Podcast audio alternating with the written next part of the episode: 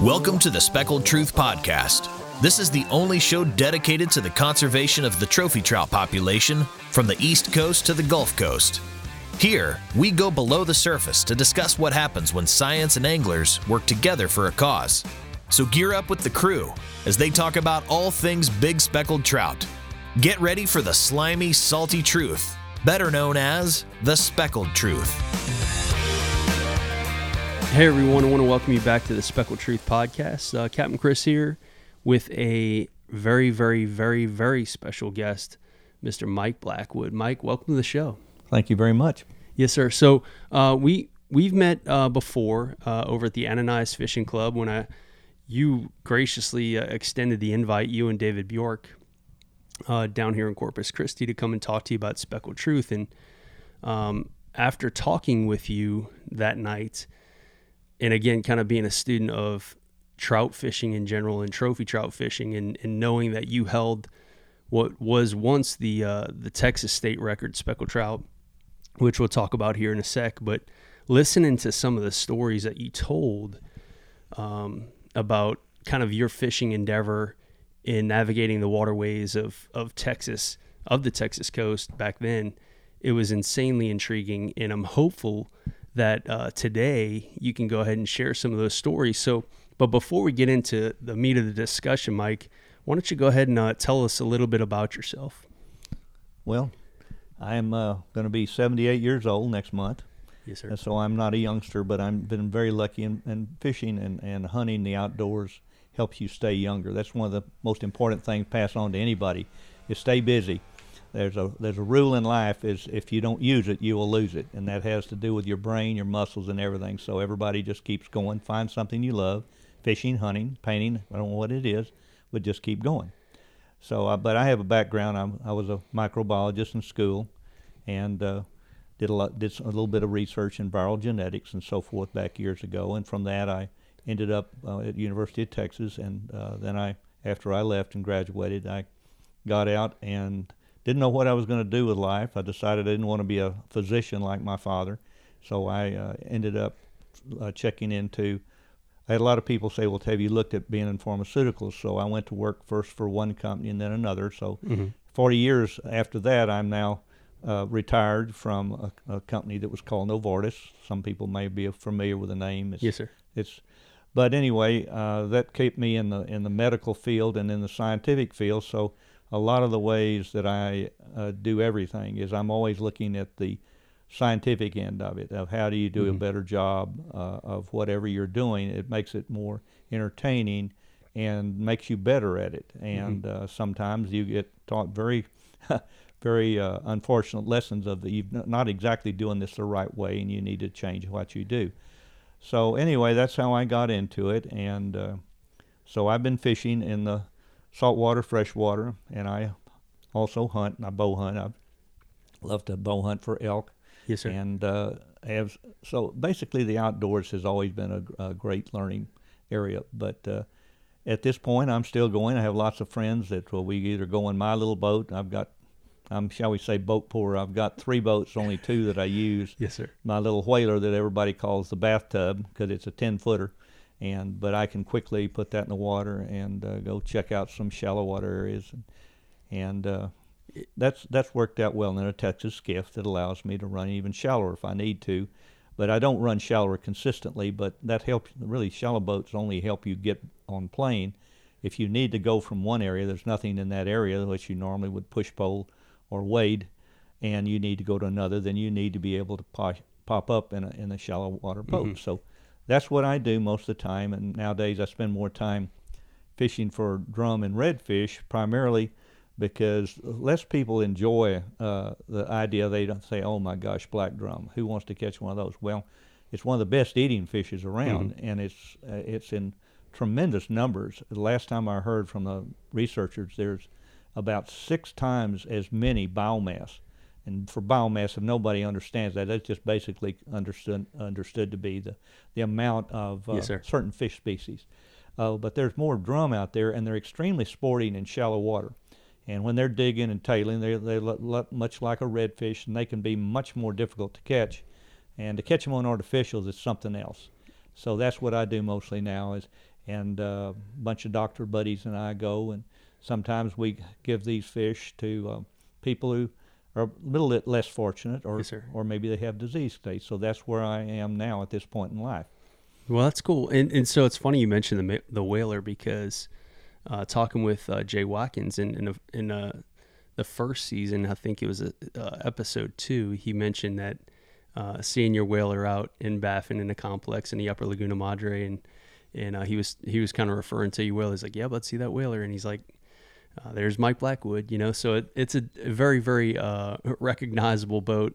Was that the one that you actually broke the state record in?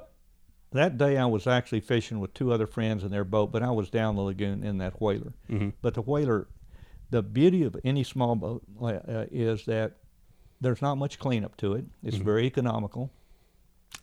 And the whalers are foam in the hull, so basically they can't sink. You've seen the ad where they'll cut them in half.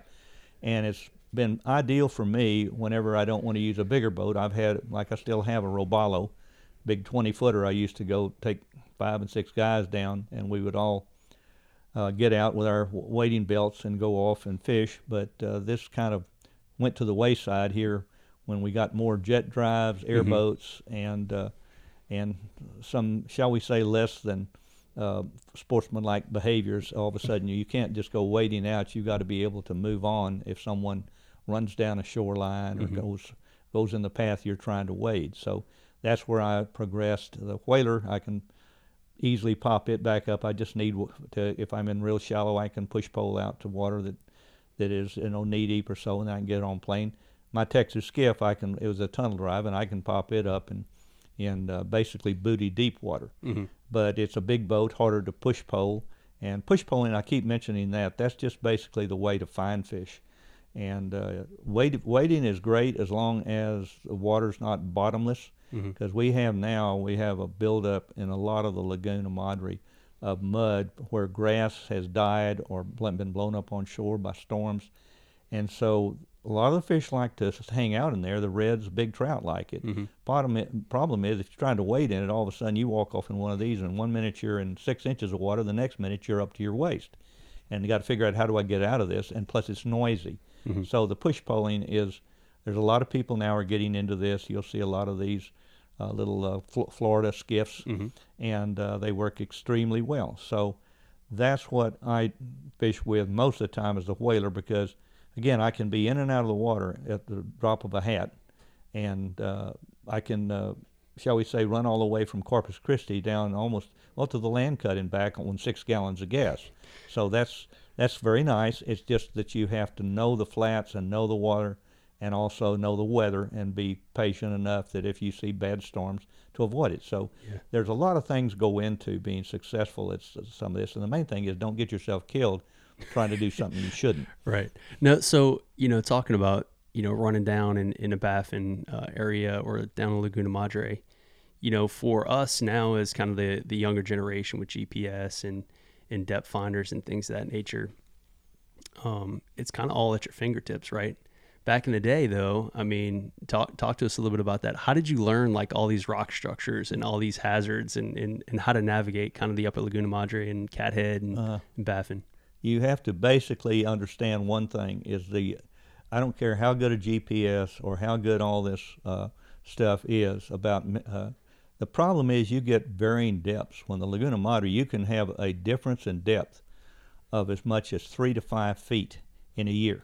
Okay, all of a sudden the one reef that's rocks is down 2.5, 3 feet. And I'll tell you, you go back down 2 weeks later and all of a sudden it's 2 inches under the surface. Mm-hmm. And so it becomes an obstacle when it wasn't one. And so that's how a lot of people get in trouble. It's like I remember in a prop shot, a guy came in that was a guide, and he was telling the guy that was getting ready to work on a prop that looked like somebody had taken a ball-peen hammer to it, mm-hmm. and saying, yeah, I've got 167 rocks GPSed on my deal. And I said, it was at 168. And I don't think he thought that was very funny, but it kind of gives you an idea how a lot of people learn is they just run hell-bent for leather. And the best thing to do is to go into areas on days when it's rather calm, water's clear, and just almost sacrifice the day to finding out in your own memory, because your memory, I hate to tell you, or I don't hate to tell you, your memory is going to be a lot better than GPS. I had a doctor buddy wanted to GPS a pass through the Point of Rocks, and the thing was I was running through a gap that is not even as wide as a lane of traffic. And so I don't know how good that GPS coming off that satellite is going to get him in a $30,000 rig with a $25,000 motor through that gap just exactly right. And if he varies by 6 feet or 2 feet, all of a sudden he's got a lower unit he's got to replace. So that's the best thing to do, is go down in, and sometimes it's sacrifice. You just basically have to run around, and you'll get in some fishing, but also you'll find things that you didn't even know were there. In fact, some of the things I know that are there now, I haven't seen in years, but I remember where they were. There's a reef that's up in Baffin. I haven't seen it in years. I know it's there, and I know at times that the fish like to congregate along it, and it's in about 5 feet of water. Yeah. And so I know where it is, even though I haven't seen it in years. Mm-hmm. And so a lot of it I'm talking about is your memory, and you can GPS and all this stuff down, but it's going to change. And like when I go south to fish for drum or reds, one minute I'm fishing a mile from where I was fishing the previous day, because all of a sudden you've got a low pressure area move in and just shove the water out, and then you high pressure in, shove the water in, and you have to be aware of this when you're running. And so that's the best thing to learn. And the most important thing to learn is that I think for all sportsmen is, if you're going to go down to have a good day, make sure that you spend most of your time not ruining somebody else's day, which is becoming a real problem. We basically are creatures that we want things easy. Everybody wants to have things yesterday. Mm-hmm. They don't want to achieve it and, shall we say, work on it. And that's the thing, is the best things in life, you have to earn yourself and do yourself. It's like I build my fishing lures. I can build a lure. After 40 years of doing this, I build lures specifically for certain conditions. And I've studied the physics of vortex spinoff. If anybody, I know you're in the Air Force, you know what I'm talking about. Yes, that's what gets a plane up in the air. Well, I have the ability to understand that as well and use that to help design lures. But the key element, as I said, is to try to figure out, how do I fish an area without running right through all the best fishing areas? Because creatures of habit is a condition that all fish and all animals have. And if you run through them and run over them enough in shallow water, they're not going to be in that area as much. It's no different than deer or elk or anything else. If you keep running through where their bedroom is, they're not going to be there. And so trying to figure out, how do I get to these areas to fish without running either right in front of where somebody else is poling or walking or wading? And also, how do I approach a flat without running right through the area that I'm going to then be wading through? Mm-hmm.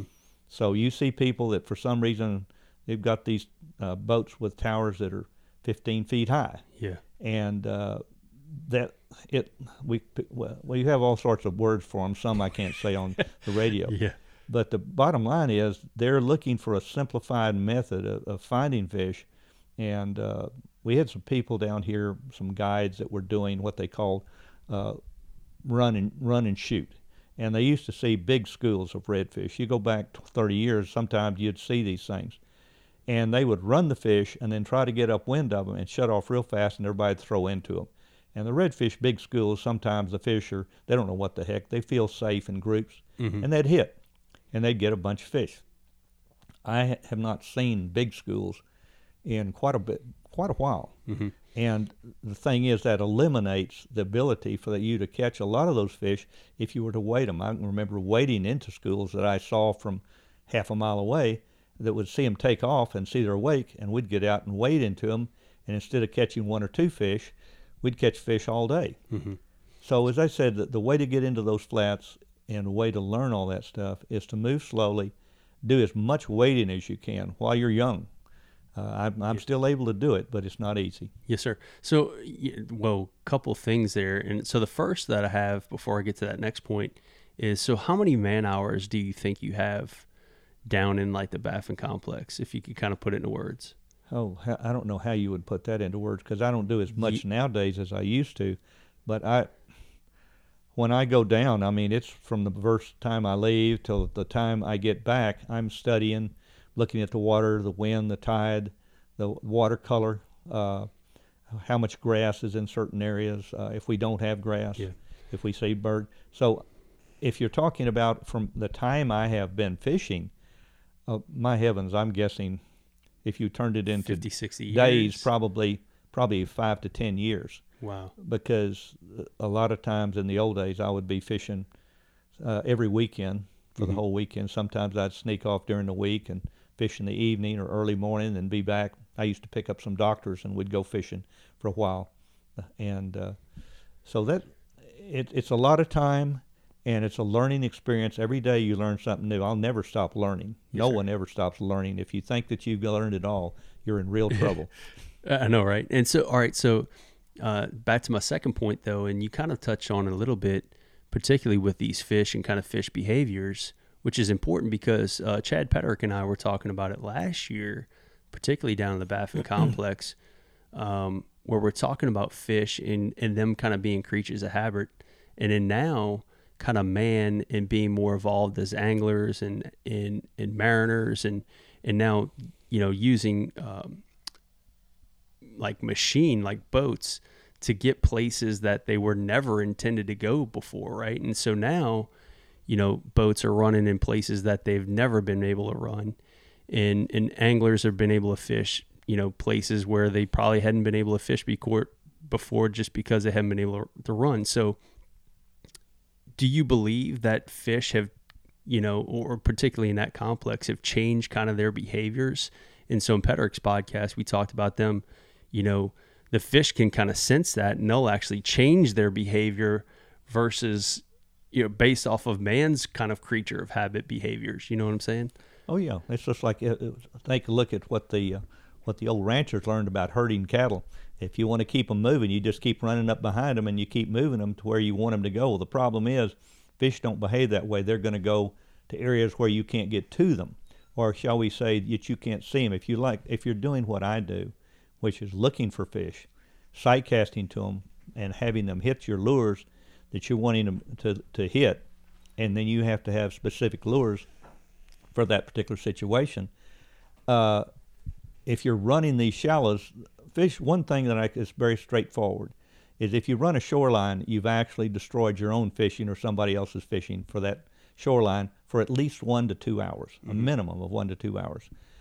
I've seen people run down shorelines where I was push pulling for trout, and I'd seen several, and somebody would just run right by and run in front of me, loop around me, and go right down the shoreline. And then all of a sudden stop, and when I'd get up to them, I'd pop up and run down to them and ask them what they were trying to do. And they said, well, we're trying to spot some fish to cast at. And I said, well, the problem is by the time you see them and they're already alerted that you're there, it's as if you were a deer hunter and all of a sudden you're driving in the pear flats and all of a sudden you see the deer take off at several hundred yards, guess what? Your chance of getting close enough for a shot on that deer is gone for the day. Yeah. So the question is there any value to running shorelines? And the only value is for the person driving the boat is they get to have a good old fun time. Yeah. Kind of like we used to have the problem on pottery. You'll hear about people using dune buggies. You don't hear much about dune buggies anymore. There used to be people like to run around on Pottery Island and run around in big wheel vehicles and run up and down destroying the dunes. And yeah, that was fun to that individual person. It's just like there's lots of shows on TV now about people in motorcycles and so forth enjoying themselves, except most of them are in controlled environments where they're not destroying the natural order of things. And so if you're running in the shallows, you're just guaranteed that shoreline will not be any good for a minimum of 2 to 3 hours, if at all. And if you see a fish, guess what? There's a simple rule that I apply to all fishing is if you see one fish, there's 10 that you didn't see. So anytime you see one, I've had guys that I took flats fishing, and they'd go through school after school of fish, and I'd see 15, 20, 30, and then we'll go through another school. And then all of a sudden, I'm describing actually one fishing trip with a real nice gentleman that had no intent what he was doing. I had two or three doctor buddies, and they're laughing. They see me looking and putting my hands up like, what are we doing? And we get back to stop, and he says, well, what areas do y'all want to check out? And I finally just asked him point blank. I said, what are you looking for? Mm-hmm. If you're looking for a great big school to hold still and for us to just stand around in a circle and cast at it, those don't exist. They never did. Those mm-hmm. fish are going to move. They respond to stimulus of being afraid, of being run by, and so forth. So things like that have kind of changed what you was calling earlier a changing behavior of the fish. The fish don't go as shallow anymore like they used to. They used to stay shallow. Mm-hmm. Big trout.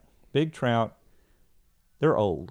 They're a minimum of 5, 6 years old. Kyle Speller was a biologist down here, and he said most of the fish, when he checked the otoliths that he got from big trout, they were less than 10 years old. 8 mm-hmm. or 9 years was max. But those fish, they're like your grandmother and your grandfather. They can't move real fast anymore. So anytime they move, they better get something to eat, or guess what? They're going to die pretty quick because they're not going to get enough nutrition. So if all of a sudden you run over them in the flats, they move out and they don't get anything to eat. And you run over them again and they do that. Well, all of a sudden they've got to find a place where they can feed and catch enough food where they don't burn enough of their body fats to keep alive. And they're going to do this. It's going to be a quieter area, and that depends on where that is. A lot of times now it's the channels. Mm-hmm. It's out in the deep water. And even then, they're going to be conscious of hearing boats run by and say, well, we don't. They're thinking to themselves, they're not that smart, but they're smart enough to know that that noise means we can't just eat anything that comes by. We've got to be cautious. And so that's one of the key issues that's going to have to be faced in the future. Different states have already faced this and come up with rules and regulations. You have places like Colorado, New Mexico have special waters where only certain types of lures are used and no motorized boats. I mean, mm-hmm. there's lakes that you can only get in with basically a big inner tube. Yeah, Florida was the same way. So I just moved back from Florida. Mosquito Lagoon is definitely off limits, or a portion of Mosquito Lagoon is off limits to motorized vessels. And so you can only get in there either with like a paddleboard or a kayak. And I think it can be less than like 9.9 horsepower if you are using one, just because they're so cognizant of basically keeping the estuary in its most natural state, you know, and it's a lot more difficult to fish because it's a lot more difficult to access, but the fishing can be really, really good in those areas because it is kind of somewhat untouched. Well, half of the fishing that, for example, that we do now, even like when I go into the Baffin complex, I tried to go 2 times this year when I saw as many as 30 or so boats pulled up on one area, basically known as the Tide Gauge Bar, which has mm-hmm. become famous for, it's a big old long sandbar, and it varies in depth. It's normally got fairly clear water, and guides like to use it, pull in there with their boats, and everybody gets out with a bait bucket with a bunch of croaker or whatever, mm-hmm. and they're just out there covering it up. And so all of a sudden, that area has already been run pretty heavily. Boats are coming and going. Some of them are, in fact, some of them actually run the bar itself, pointing at things like George Washington crossing the Delaware, pointing their fingers and look at this, look at that. I don't know if they really think about it, that they are educating the fish that they may want to catch to where they can't catch them. Mm-hmm. If they're down there for pure running around, hey, fine, do that in Corpus Christi or do that out in a turn basin where you can go water skiing or jet skiing or whatever you want to do. Yes, sir. But when you go into good fishing areas, treat them with respect. Think about the guys in Colorado.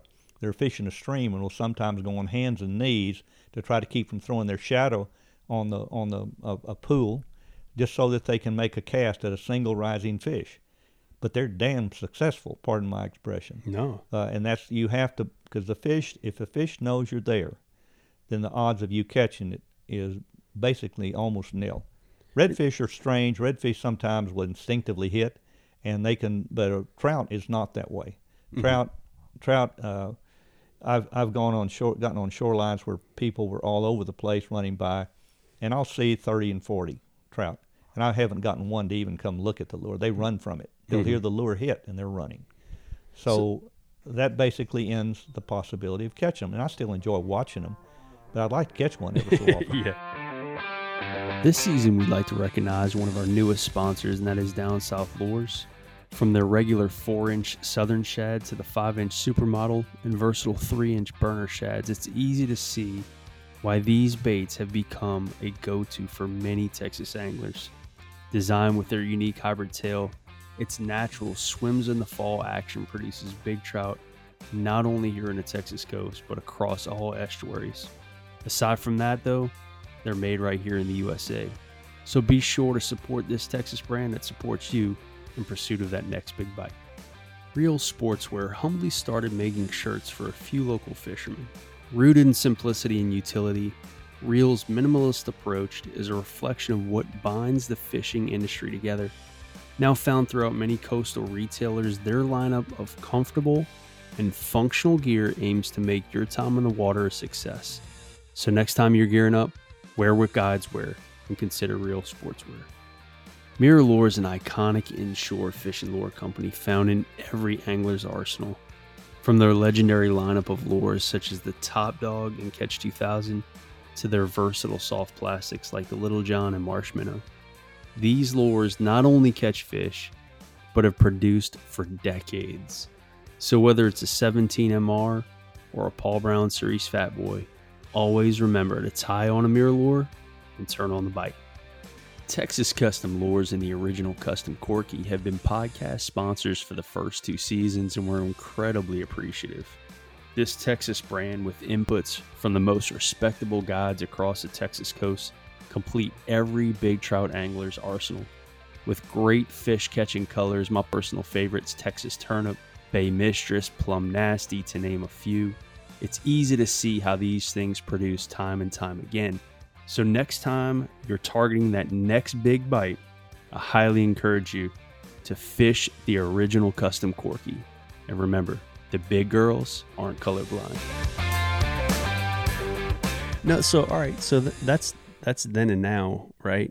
Tell us a little bit about kind of the past, right? In you talking about those fish and how they were kind of roaming in schools. I know you were kind of talking to me a little bit the other day where you were in, you know, again, going back to Mr. Jay Watkins or Captain Jay Watkins' podcast, where we're saying that you were pulling your Boston Whaler backwards to be less stealthy, right?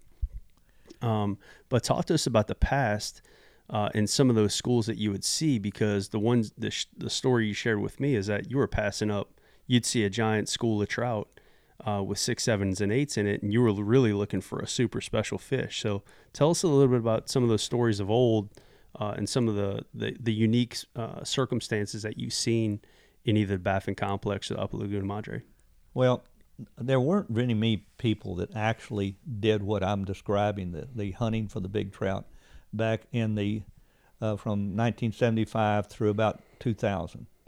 I got very lucky, very, very lucky. I got to see a lot of different things, and of course I changed the location of where I would fish. The major thing I was trying to look for was areas that had good habitat for the fish, but also less people running around. Mm-hmm. And it's really that simple. If you don't have a lot of people running through an area, the chance of the fish being alerted or not, shall we say, being looking to eat is better. So I can go back to some of the years, like the classic that most people have heard about in 1996. When we had about a 2-week time frame in Baffin Bay where the water turned beautiful green and there were groups of large trout all over the place. And I had one day on what I call the Fish Hook Bar where I probably saw 75 to 100 trout that ranged from 26 inches up to 33 1/4, which is the biggest fish I caught that day. And the whole deal was to not necessarily catch the fish, but to catch the fish you wanted to. And the fish that we were looking at a while ago that's on the wall there, it was one of the starfish, that one was cruising with two smaller males, and I went by it, push-poling, and it's to the side of me, and I had to wait till it got off a little further away. Luckily, it was fairly calm as they cruised by, because I didn't want to bring it by too close, because the males were going to beat that female to the lure, no question about it. Mm-hmm. They're interested in shall we say, fertilizing the spawn, but they're more. But they're also will eat anything and trying to get it close. And so I had to wait, cast it to the side, bring the lure up just to the side, 2.5 feet away, and then keep twitching it. And that was about, and I caught that fish, and that was about the 25 or 26 big trout I caught that day. And so that one's the 33 1/4 right behind me. Yeah, and that's the one. That was a mid-June, and of course that was most of the time I didn't really. I quit. I used to fish a lot of fishing tournaments, basically greed. Everybody likes money and gifts. I've got all sorts of things. I've been happy and been lucky enough to win, and so I don't fish many contests at all anymore. In fact, I don't try to compete in any of this stuff. It's kind of like the competition is not as much fun as it once was. Yes, sir. Because it's gotten to be where I can't really compete anymore, simply because I'm not going to do what some people will do to catch the fish, because I'm not going to blind fish an area. Like nowadays, people fish for big trout. They have basically the idea they want to fish, like Baffin Complex. They want to fish it in the wintertime when the fish are the heaviest from not spawning. They've eaten a lot of, they're just laying around getting fat and they're not lazy, but they're getting fat. But so those fish, I just don't get a chance at them very often because plus also the weather in the Baffin Complex has gotten quite different, and the water depth has gotten quite different. The water is on average, I would say, 1.5 feet higher tides, I mean, year round. Why is that? Why is that, Mike? Well, it's we all heard of the term global warming. Right. Well, okay. It's a reality. It's just like there will be global cooling again someday. It goes back and forth. And in my life, I've seen it's like my favorite thing used to be to hunt geese at Chapman Ranch. There are no geese at Chapman Ranch anymore. They quit being there. There's no water. Mm-hmm. There's no crops left. It's just the changing behavior of people has done this. Well, in the case of global warming, I mean, there's so many actors involved in that. I mean, everybody wants to think that the United States is most to blame when you look at the actual carbon emissions and so forth that are causing a lot of this, come mainly from Indonesia, China, and areas we don't control. And we're not going to be able to talk them into it because they're interested in just getting enough food to eat. So part of the problem is going to be trying to get people to understand and that if they do these things enough times, all of a sudden what they enjoy doing disappears. And so that's what's happened is the tide's higher. The water is not as clear as it used to be. There's less grass. Interesting. Less fresh water coming in because everybody wants to give water to their cattle. They want to water their lawns and so forth. In South Texas, Laguna Madre, I'm guessing there's probably 15 to 20 times the amount of boats.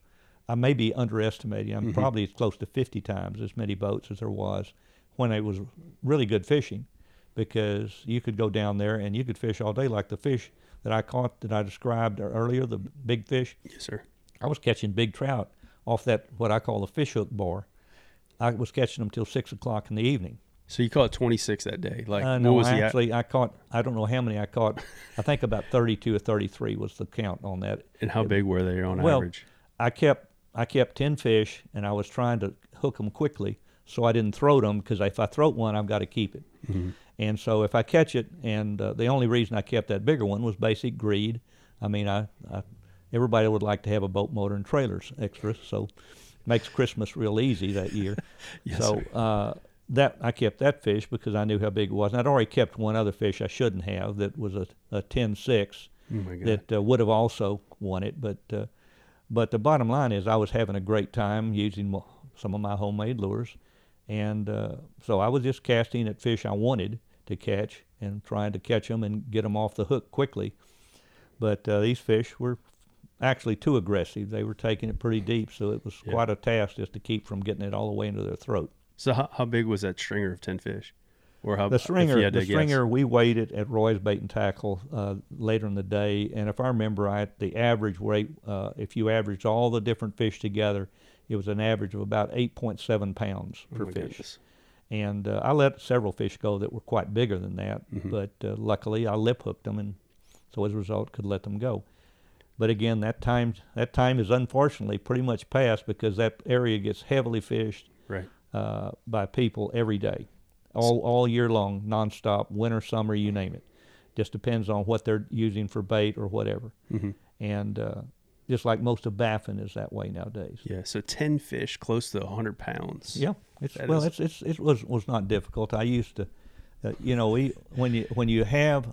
if you have a place kind of to yourself, and there's not a lot of boats running around, and you're being very quiet and cautious, and you're push-pulling and zigging back and forth, and the wind's not high and the water's fairly clear, you can see these fish, and they're trying to feed. They're hungry. That's what they're up there for. Mm-hmm. And, some of them are up there to spawn as well, but that's why the male trout are there. They want to fertilize it. So anyway, it's just if the situation is mild enough, and unfortunately that's probably going to have to be some type of thing in the future, is to cut down on the idea of a trout. Like right now, I honestly think, although a lot of people like yourself love to fish for the big fish, most people, including guides, think of it as a box fish, to fill up the box. And now we got some fillets for tonight. And it doesn't matter how many you're keeping and what size you're keeping. That is cutting down on the amount of potential fish that are going to eventually reach bigger size. So we're going to see changes in regulations mm-hmm. that are going to occur, probably not in my lifetime, but you're going to see special waters that maybe only lures can be used, and maybe it's all catch and release during certain... Look at flounder, how they're also doing that. Right. So as we recognize the problems, we're going to have to adjust to them. And unfortunately for everybody else, they can't go back and get to do what I got to do, because I had the advantage of good equipment, good lures, spend a lot of time messing with them, trying to figure out exactly how to design them, weight adjustments, mm-hmm. to make them do what I wanted them to do. So, and I didn't have to compete at that time with the numbers of people that are down there, yeah. particularly, and I understand everybody wants to have a good time, but if they'll just try to not have a good time interfering with other people's efforts to have a good time. If you're too late to a spot, don't try to come in on top of somebody. You yeah. see these pictures of people in the north after the truck has released from the hatchery all these fish, and you'll see 20 guys in a circle mm-hmm. trying to throw their bait into this hole to catch the trout. I hope we don't get to that point. Yeah. Now, okay, so, talking with you at Ananias Fishing Club that night, I didn't realize how kind of instrumental you were into kind of conservation in kind of bringing that mindset, right? Because you had shared a story with me that night that basically, you were a commercial guide. Is that correct? Or you used to? No, I was never a commercial guide. Okay. No, I've always been in. But you've always. Let me rephrase that. You did catch and keep a lot of fish at one point. At one time, actually, I carried a commercial fishing license from the time I was about 10 or 11 years old, mm-hmm. and some friends of mine. In fact. You see, there's a school in Corpus named Moody that's named after Dr. Foy Moody. Well, he used to have a house on Ocean Drive, and the Moody boys and I mm-hmm. used to have a fishing club. And we'd go catch fish, and then our mothers would have to take us to the fish market to sell them. And that was our spending money. So as a result, we had to have a commercial license by law, and so therefore I paid my $2.50 or whatever it was, and I got my 14 to 15 cents a pound for my trout and redfish.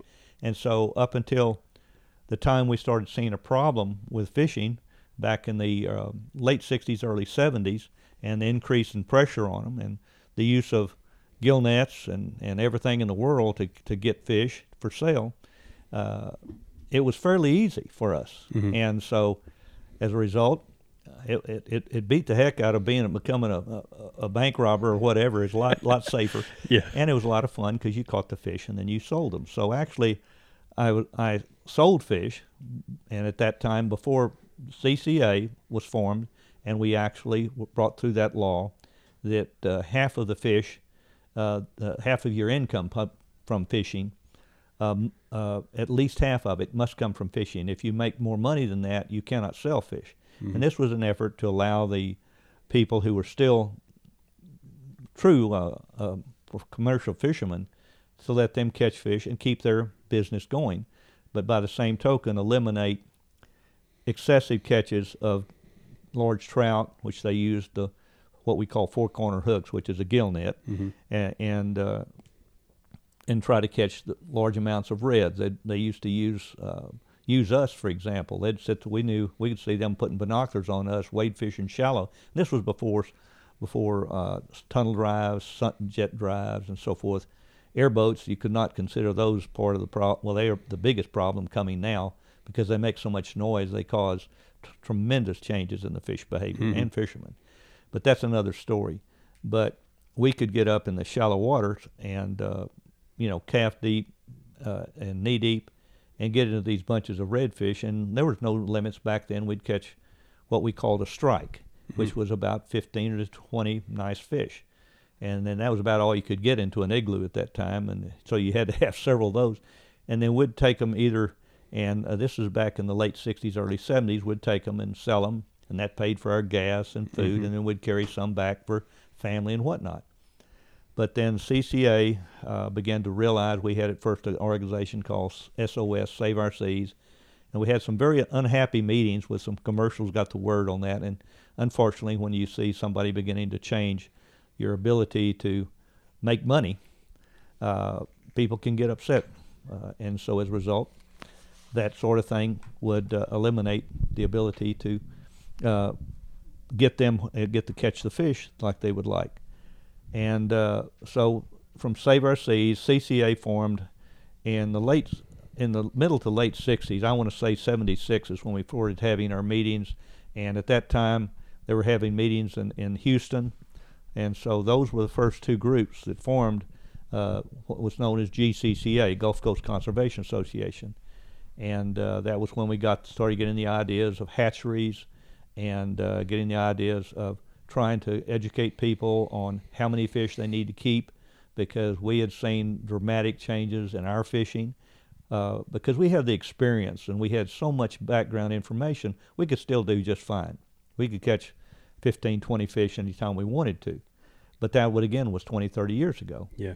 Now, while you were talking, I was pulling it up on my phone because I shared this with you before, and I wanted to know if that was indeed kind of you and your core group. And so on CCA National's website, underneath there, our story, talking about how CCA was formed, basically says, and I'll read it verbatim, CCA was created in 1977 after drastic commercial overfishing, like you just talked about, along the Texas coast, had decimated redfish and speckled trout populations.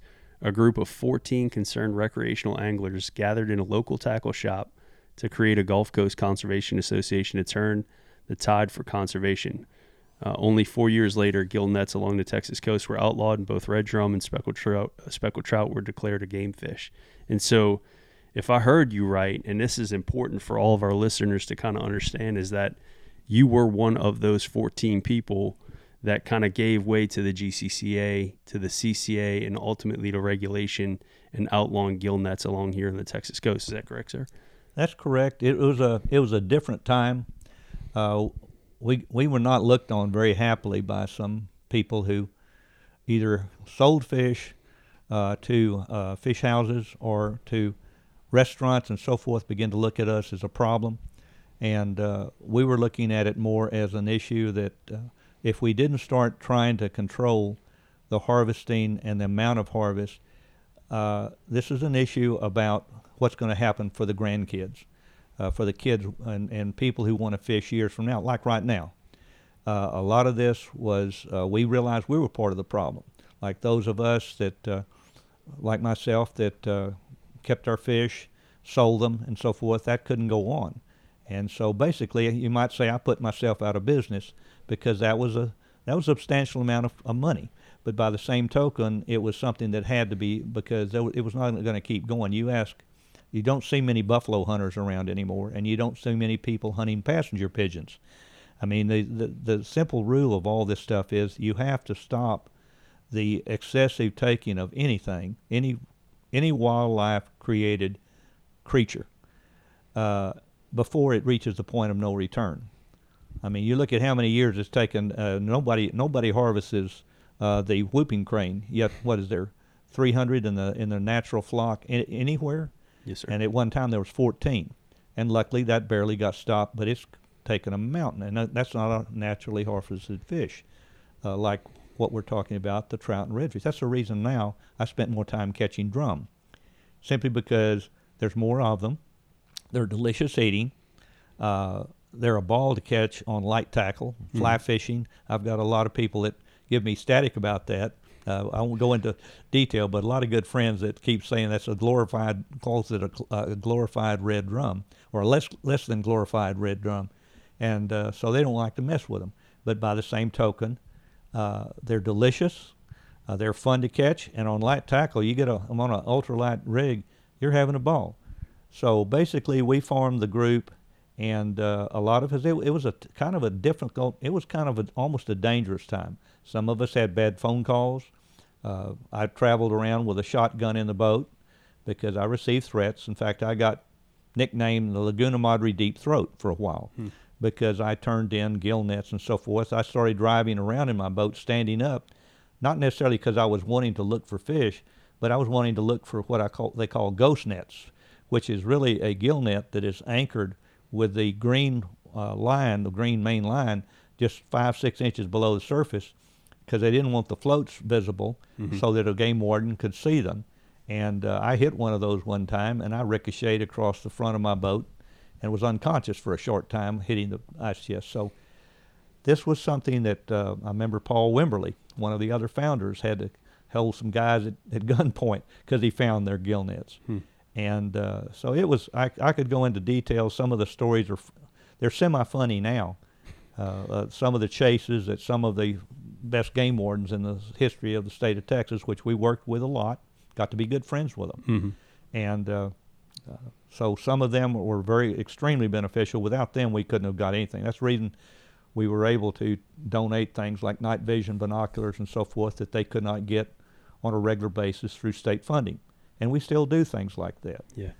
But so as a guy who's going to turn 40 in January, in kind of the, younger generation of anglers, one, thank you for doing that, right? And standing up and seeing the return on investment by, again, kind of putting your own personal wants and desires and again, financial gain by the wayside, and in recognizing that there's a problem or a potential problem going forward, and seeing the value in a fishery as a game or speckled trout and redfish as a game fish, and in standing up to that and in enduring those encounters, and that's the importance of this podcast. And it's a very surreal moment to be able to talk to you. And I hope people that are listening to this podcast understand that the history and why you have such a prolific, even to this day, where it's still a very, very good resource here on the Texas coast, is because of the man who's literally sitting about,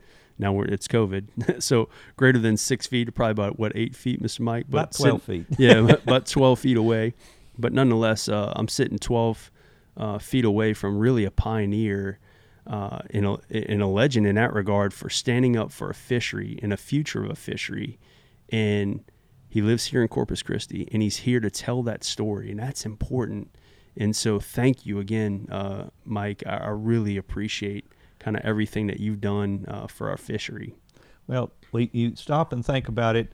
I think the nicest part about it that I see is when we put on some of our first banquets to raise money back in the late 70s to be able to lobby in Austin and send people up there, get some of the people interested in it.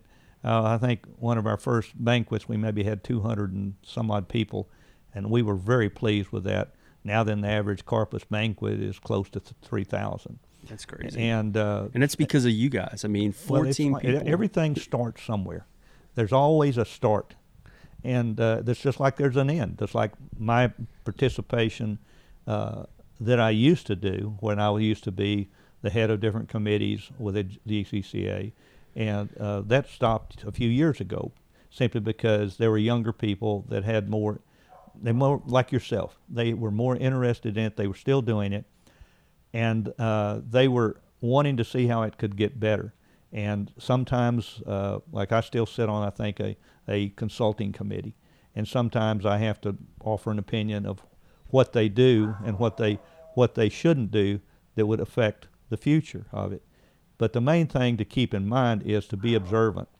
When something doesn't look like it should be the way to do things, it probably isn't, and you need to find a better way to do it. And so that's the reason CCA keep looking at better ways to create offshore fishing, create better inshore fishing, preserve grass flats, learn to understand the different grasses that we have down here, because I think there's 4 or 5 different grasses we have in the lagoon, all serve a different purpose, but they all serve a different value to the ecosystem that supports our game fish.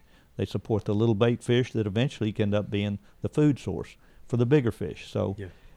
Understanding, every time you hear about people talking about not running through grass flats, so forth, it's not the grass flats will come back. That's the good news. Their grass is pretty smart. Yeah. You go through there, and as a trough guns run through it, it doesn't look very nice, but the trout and redfish will use it to hide from the bait fish. Yeah. Sometimes you'll see some lovely fish hiding in there. But the key element is the high amount of noise that is going on, and that noise is what all of a sudden makes it where those flats are no good anymore, because the fish aren't coming into those. Now then, half the fish that we see are not in the super clear water anymore. They're in the murky water, and you have to stare at them until your eyes pop out to be able to see them, because the water's so off color, and you have to be able to identify all the anatomy of the fish to figure out where that fish's head is, where the tail is, how close can I get the lure, what type of lure should I use, what is it feeding on, and you have to go through all that while you're out there bogging around in that goo or push poling down a flat. So it's a changing deal. And so actually I like to fish slightly what we call, some people call it trout water, where just a light melt to it, mm-hmm. because I can still see into it and I can see the fish. And it's like I tell people, the key thing to learning to fish in the flats is not to see everything that's there, to look for something that shouldn't be there. Like all of a sudden the current's going one way and all of a sudden you see reddish or bluish dots going in the opposite direction. You know that's got to be a fish of mm-hmm. some kind, because water doesn't go against the current, so you know there's something going on, and that's the first hint to let you understand what the fish is. Like half the time these big trout, all you see is a black line if they're in the grass, if they're hiding in ambush. Sometimes you'll see their tail sticking up, where they're just basically are sitting there with their air float in their belly mm-hmm. is slightly inflated so that their head is down and the tail's the only part that's sticking up. And that's a different story entirely, but those are a lot of fun to fish for, because you have to wake them up to a surface bait. Yeah. And but you can catch those fish too. What? But again, it's all about having to see that. I just don't see that much. What I'm describing, I used to see that a lot 15, 20 years ago. I don't see it at all anymore. Mm-hmm. I don't even see redfish tailing that much. Redfish cruise a lot more nowadays. Yeah. They look like a serpentine snake cruising through the water. Yes, sir. The fish that tails the most is drum and a sheephead. Which you like to catch. which are great to catch. Yeah. Because the good news is, again, they're commercially fished, but they've survived. They're tremendous survivors. Drum, in fact, that's one of the reasons Scott Murray has been involved in, and the CCA has been involved in a bunch of studies having to do with the different types of shellfish mm-hmm. that the drum love, because drum are famous for massive numbers of them. I've seen schools of them that would go for half a mile. I've driven through shallow water. I say shallow, 4 or 5 feet deep water, green to color, and as I'm getting to it, it starts turning reddish brown, because they're all taking off as a school, and you just see the water upwelling like a boat or torpedoes going sure. through the water. And it's most of the time it's drum. It's good. But the drum, the good news for them is there's enough of them, and that if you learn how to catch them, hey, you can catch 5 in a day and yeah. keep 5. And they're delicious eating. And that way, guess what? The nice redfish that are the sport fish and the trout, you don't have to keep any that day. Yeah, no. So basically it's altering what you have always done. It's like I haven't kept a large trout. I can't remember keeping a trout over 23, 24 inches in several years. I don't even remember the last one I kept. Yeah. But just because, from peer pressure, from people telling me they don't want me keeping all these big fish, they should be catch and release, so I don't need them. So I catch drum for eating, and I'll catch a redfish or two, because we've got a great hatchery that is producing massive amounts of those in Corpus, and we got 2 other hatcheries, and hatcheries popping up all over that are putting back more redfish. And that's another story. There's the what they call the escapement amount that goes into the Gulf to normally create the amounts of floating little larvae that may eventually make our redfish that come back in yeah. and that we all catch. they're not escaping. What is it, 3 to 5% last time I looked. Wow. So the fish hatchery, guess what? It's released, their escapement is 100%. Yeah. Only they're all the little fish. The good news is they grow up quick. Yeah. So that's cool. So, it all goes back to you guys kind of paving the way in terms of, again, standing up for kind of the future of the fishery. And again, thank you for that. And obviously now seeing, it's got to kind of warm your heart a little bit to kind of see, not only CCA's involvement but, from a hatchery perspective, and now introducing, game fish back into the fishery. And that started with you guys. So again, thanks, Mr. Mike. Hey everyone, just want to say thanks again for listening to part one of our part two episode with Mr. Mike Blackwood. Really appreciate his time and being able to sit down and talk to him. Part two's got more of the same, just amazing conversation, more specific with listening to some of the input and what he saw kind of along the coast throughout both of the freezes in the 80s here along the Texas coast, and the amount of really large trout that he got to see and things of that nature. So hopefully you enjoyed part one. Stay tuned for part two. Gotta again give a shout out to our sponsors, Down South Lures, Real Sportswear, Mirror Lure, Texas Custom Lures and the original Custom Corky, as well as Carbon Line. Show them some love. Really appreciate it. Also, hey, if you're out there listening, whatever platform you're listening on, please rate and review the podcast. We really appreciate it. Good, bad, or indifferent. Always looking for feedback to make these things better. That way we can carry on the conversations with you and bring these to light. So hopefully you enjoy. So until next time, guys, tight lines, God bless. And always remember, take what you need and release the rest. God bless.